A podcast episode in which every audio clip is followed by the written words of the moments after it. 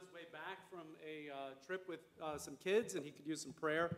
He also said he could use some muscle this afternoon if you're interested in helping him move. Maybe you're feeling a little ambitious today, but that'd be great. Otherwise, you can lift him and help lift heavy boxes in prayer. How about that? We are in a series, and we have been this summer. It's out of the book of Nehemiah, which is not always the first book you might pick. I had someone come up to me this week and like, hey, I want to start reading the Bible. Yay! Where do I start? Probably not Nehemiah. But it's such a rich story, and what it's about is rebuilding. It's an excellent, excellent story for us in this season because it's really a biblical lessons for rebuilders. And I think many of us can find ourselves in stages of life and in our faith life where we just want to rebuild, want to start the foundations fresh. And for that, I would say, yeah, Nehemiah is actually probably going to be a great book for you.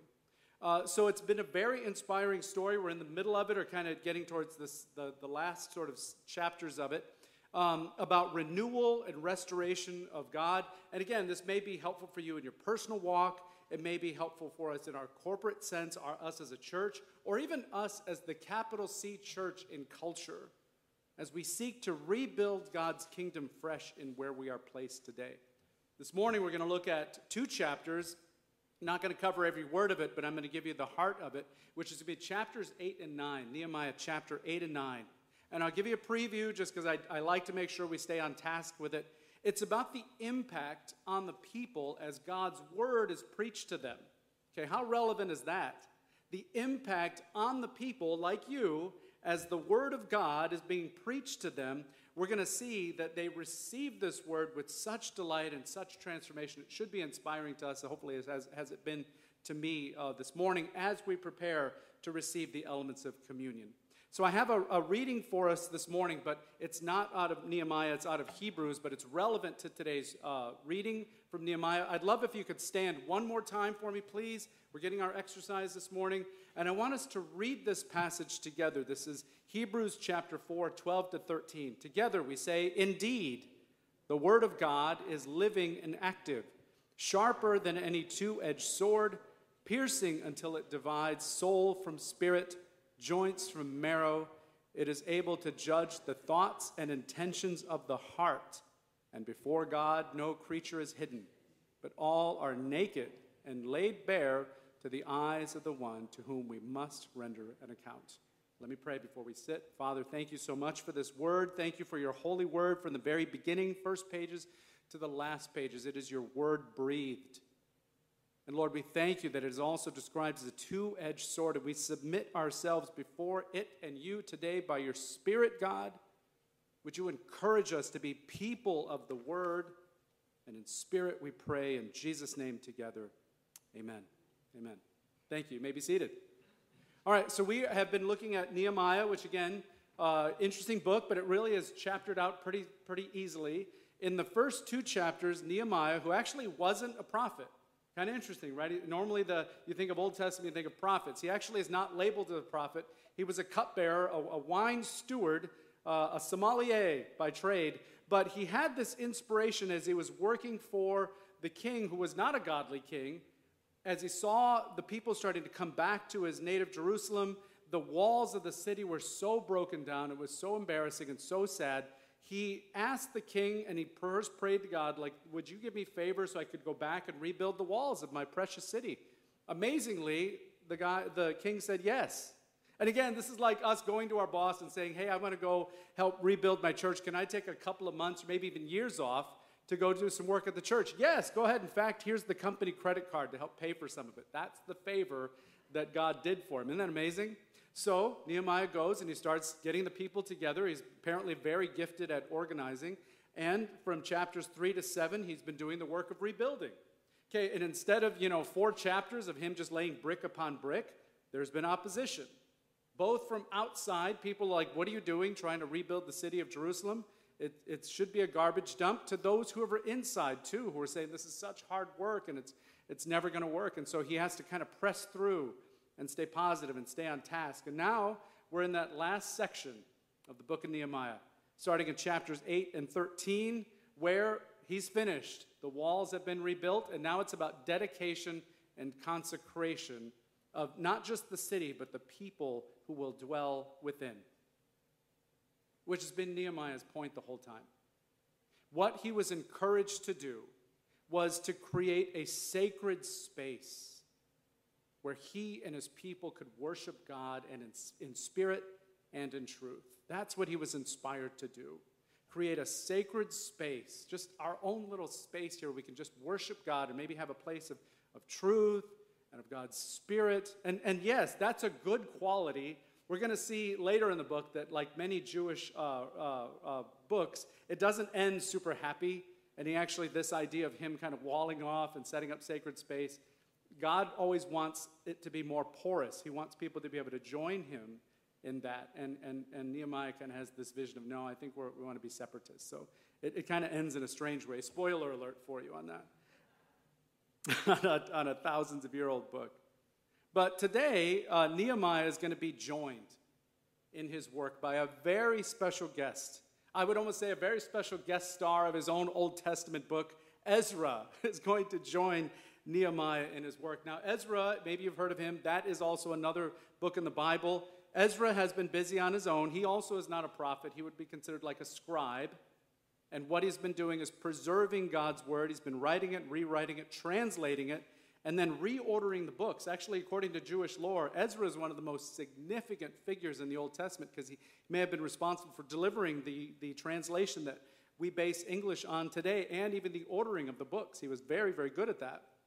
He, too, has been executing his own plan to help rebuild, but in his mind, it wasn't about the walls. It was the altar and the temple. That's what he was looking to rebuild, because he wanted the people, again, to be together and to worship God in spirit and in truth.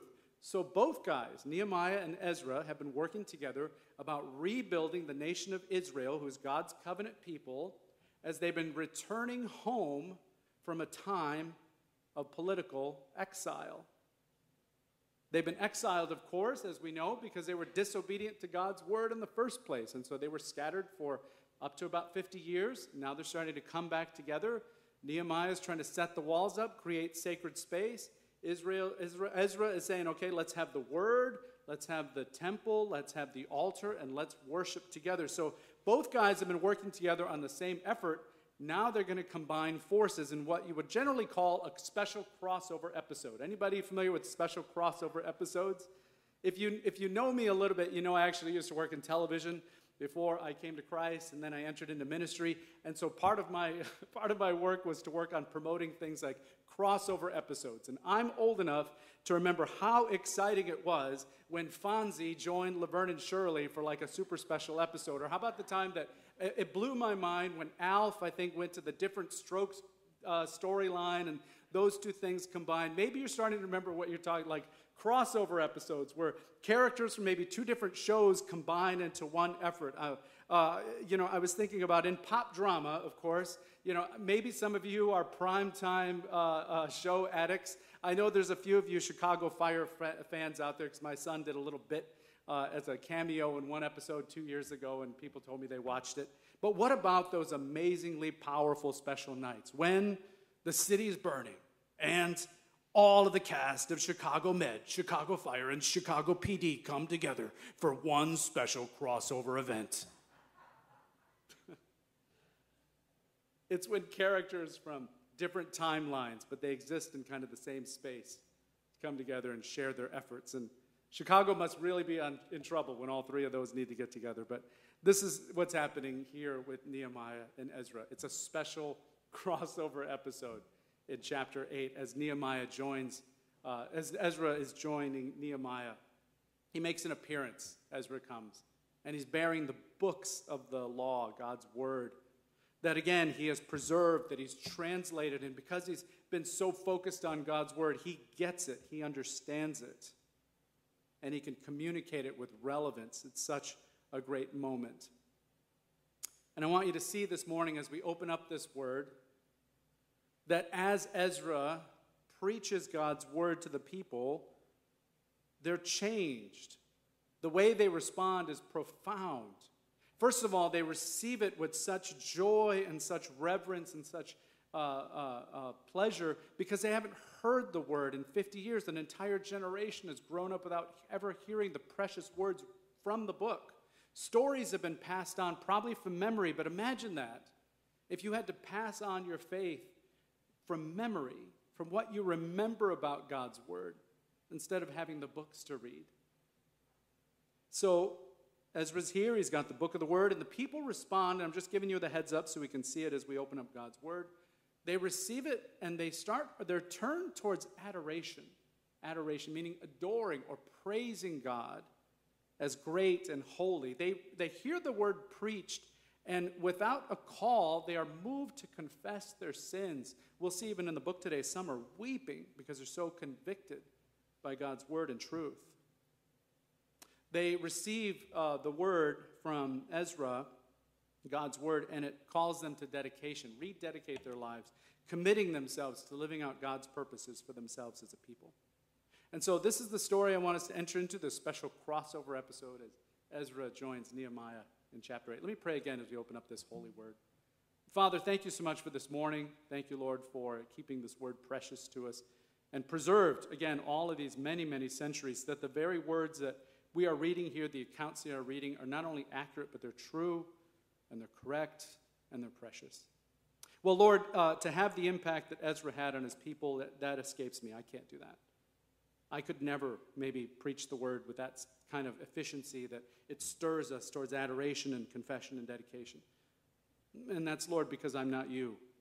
Holy Spirit, would you speak to each one of us as you've spoken to me this week and stir our hearts towards wonder and awe and even conviction and grace and your love as we spend time in the company of your word by your Spirit. In Jesus' name, amen. So it was the seventh month, and the people of Israel began to settle into their towns. And all the people gathered together in the square. They were before the water gate. And then the scribe, Ezra, he brought forward the books of Moses. How powerful would that have been to see that? He's carrying the books in and the scrolls. And these are the words that the Lord had given to Israel. And then the priest Ezra brought the book of the law to the assembly. And they were the men and women and all who were old enough and of age to be able to hear it with understanding. And then he read it to them. He read it to them. All who could understand it. You know, that hints that, again, like they were probably of age. It wasn't maybe a lot of children there. But it also hints at something deeper than that. Their eyes or their hearts were open to receive God's word. It had been 50 years since they have heard God's word read in its context, and their ears were attentive. It says later in Nehemiah, their ears were attentive to the book of the law. It wasn't just they were there of age, you know, I can understand the language. They were there present, ready to hear, ready to be stirred by God's word. There was such eagerness. And then as Ezra begins to open the word, it says he opens it up, and there's many companies standing around him. And verse 5, it says, Ezra opened the book in the sight of all the people, and he was standing above them. When he opened it, all the people stood up too. Again, this is such a powerful moment.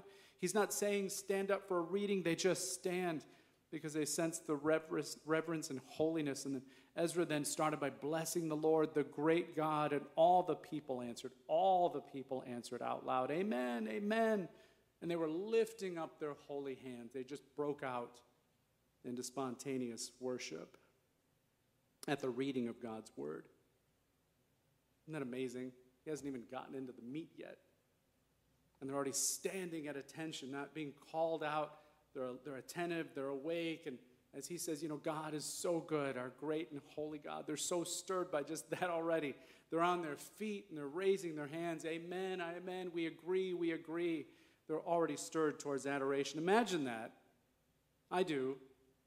Maybe even as we were this morning opening up God's word to a simple passage, a powerful passage like Hebrews chapter 12, but to stand with such reverence and awe, I miss that. To stand with such reverence and awe, God is so great. He's given us his word this morning. Yes, amen, amen. He's so good. He's so great. And then as that opening begins, and he's just getting started, Ezra, it says he read from the book of the law, and he read with interpretation. He read it so that it made sense to them, and the people understood what he was reading. Again, he was preaching to them is what he was doing. Isn't that ironic?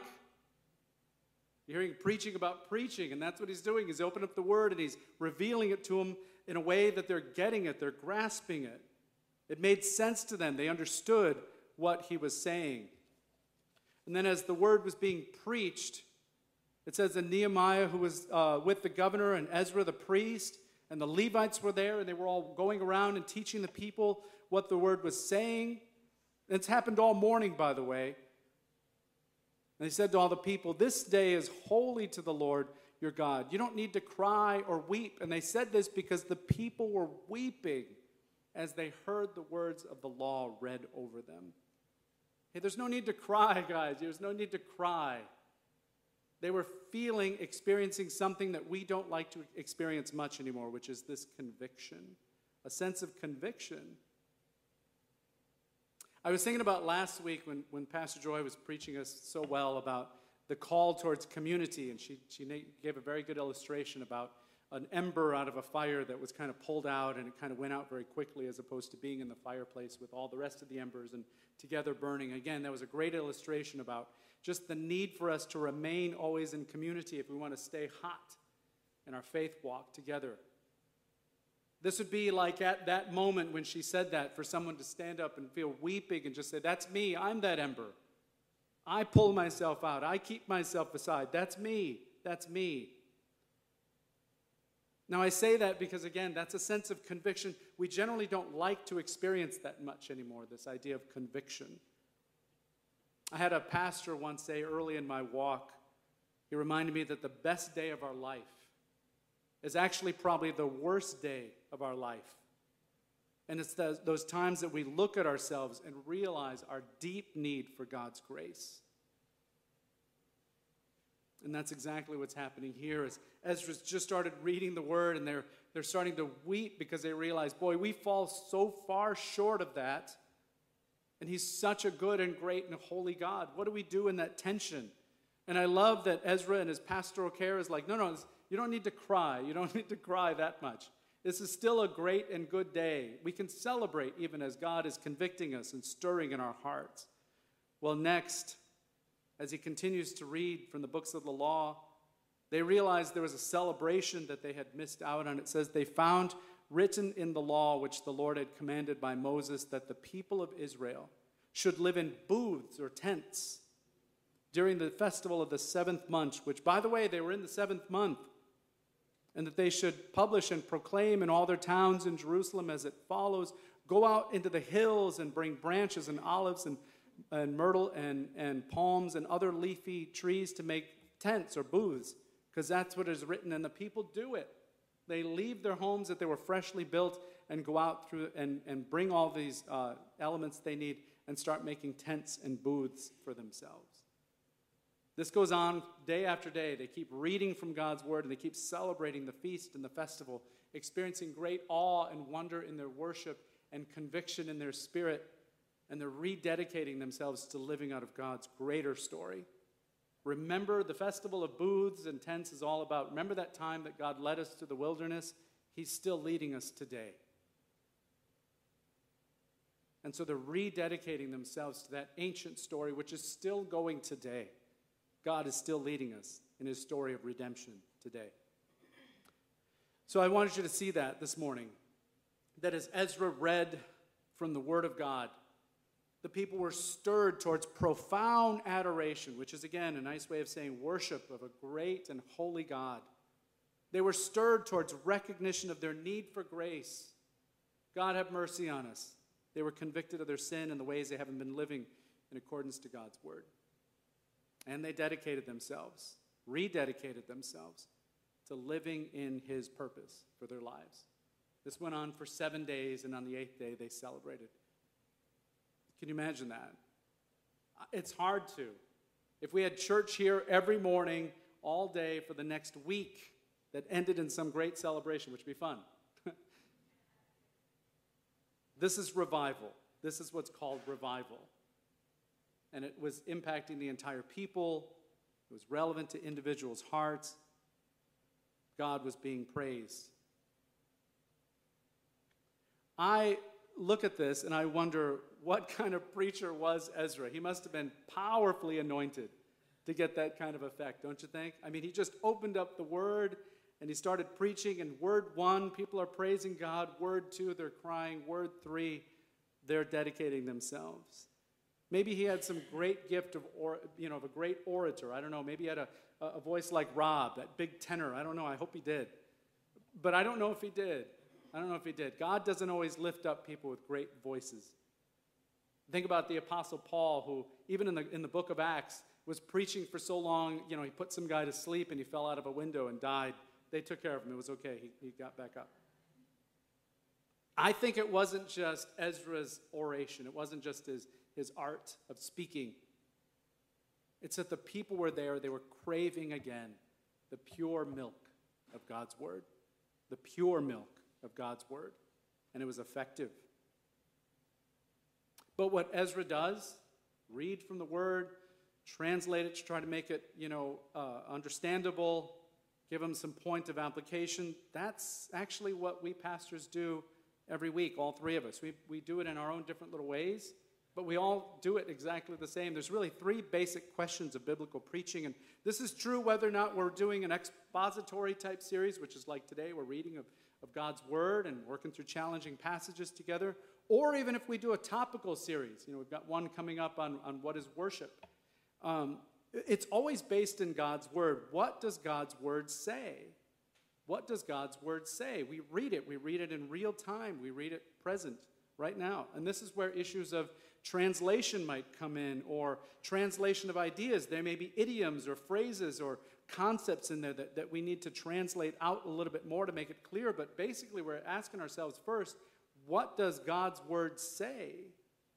Individual passages, stories, pericopes, paragraphs, books, in the context of the whole book.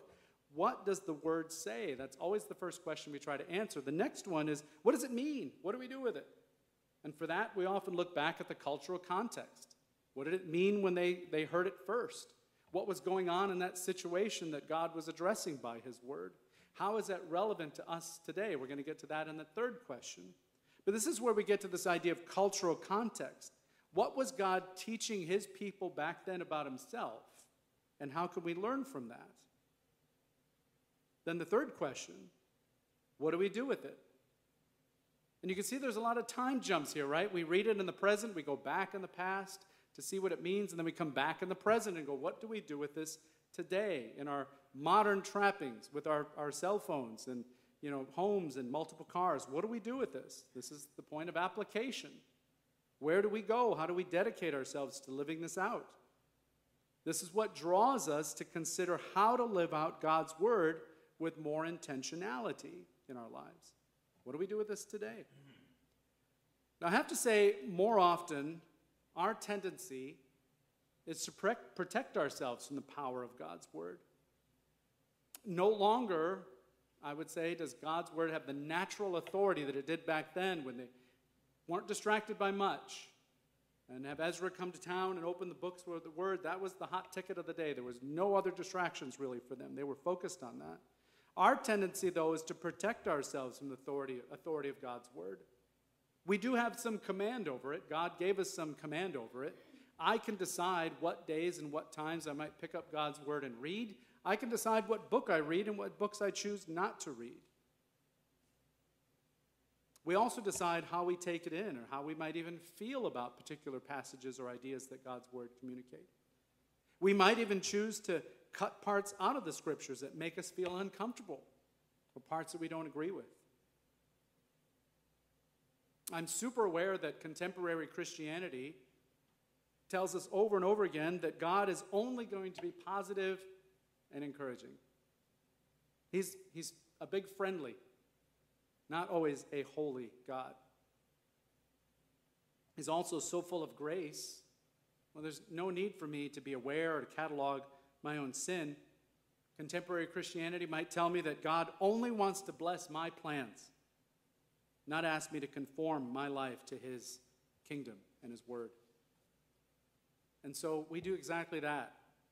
We bring other ideas over God's word, philosophies that we've picked up or things that we've experienced, our feelings, cultural or, yes, even political values. We put those on top of God's word.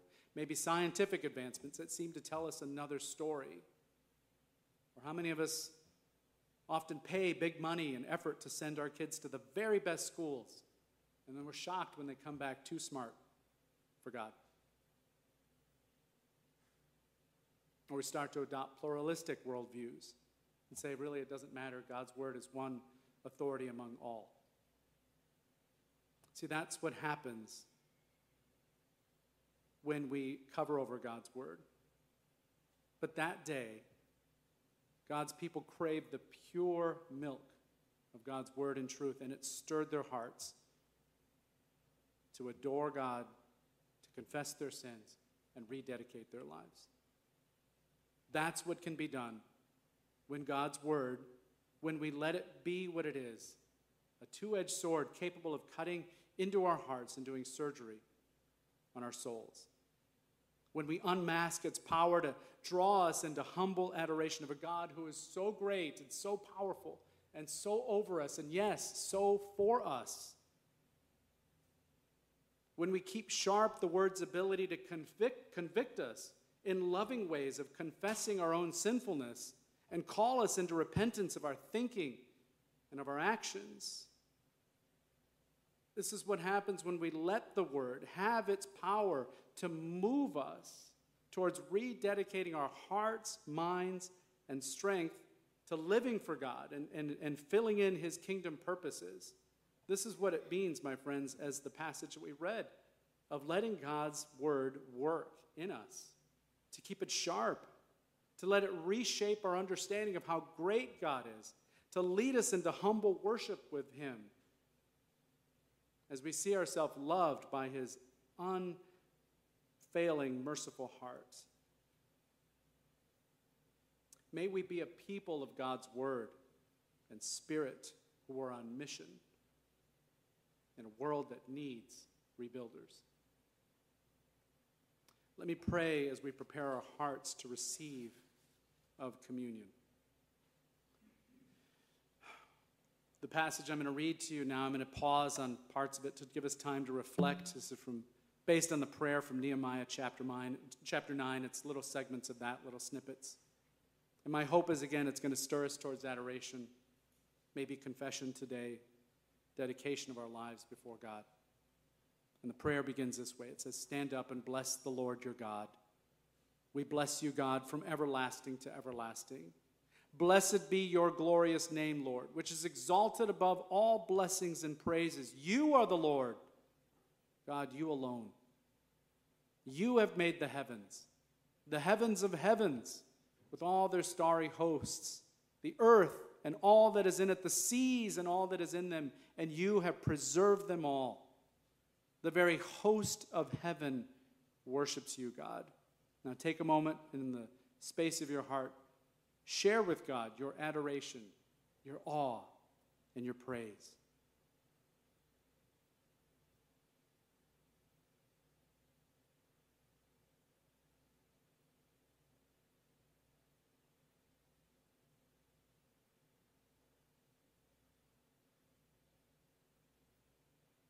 And as the people heard the word of God, they realized that they and their fathers have acted proudly, were stubborn before God, did not obey their commandments, and they confessed their sins. We say to God, neither have I. Take a moment and confess your sins before your most holy God.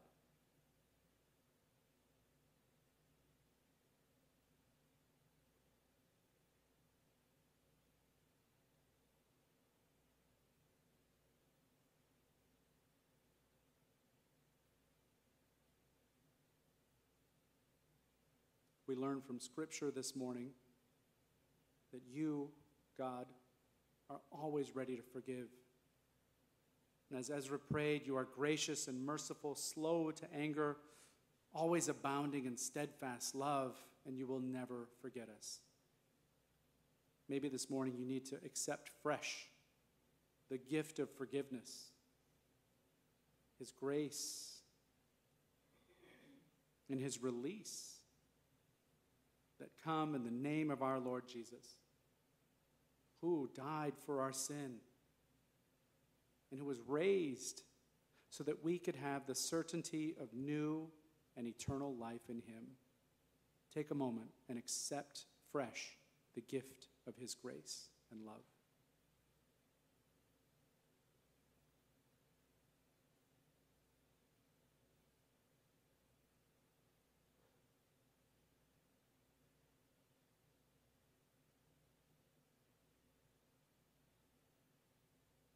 And now, Lord, as the people were reminded that they are part of a much bigger story, and they celebrated the great feast, we do the same as we posture ourselves towards communion, that ancient meal that was consecrated by our Lord Jesus, reminded us that every time we receive of the elements, we do so in his name, remembering his sacrifice.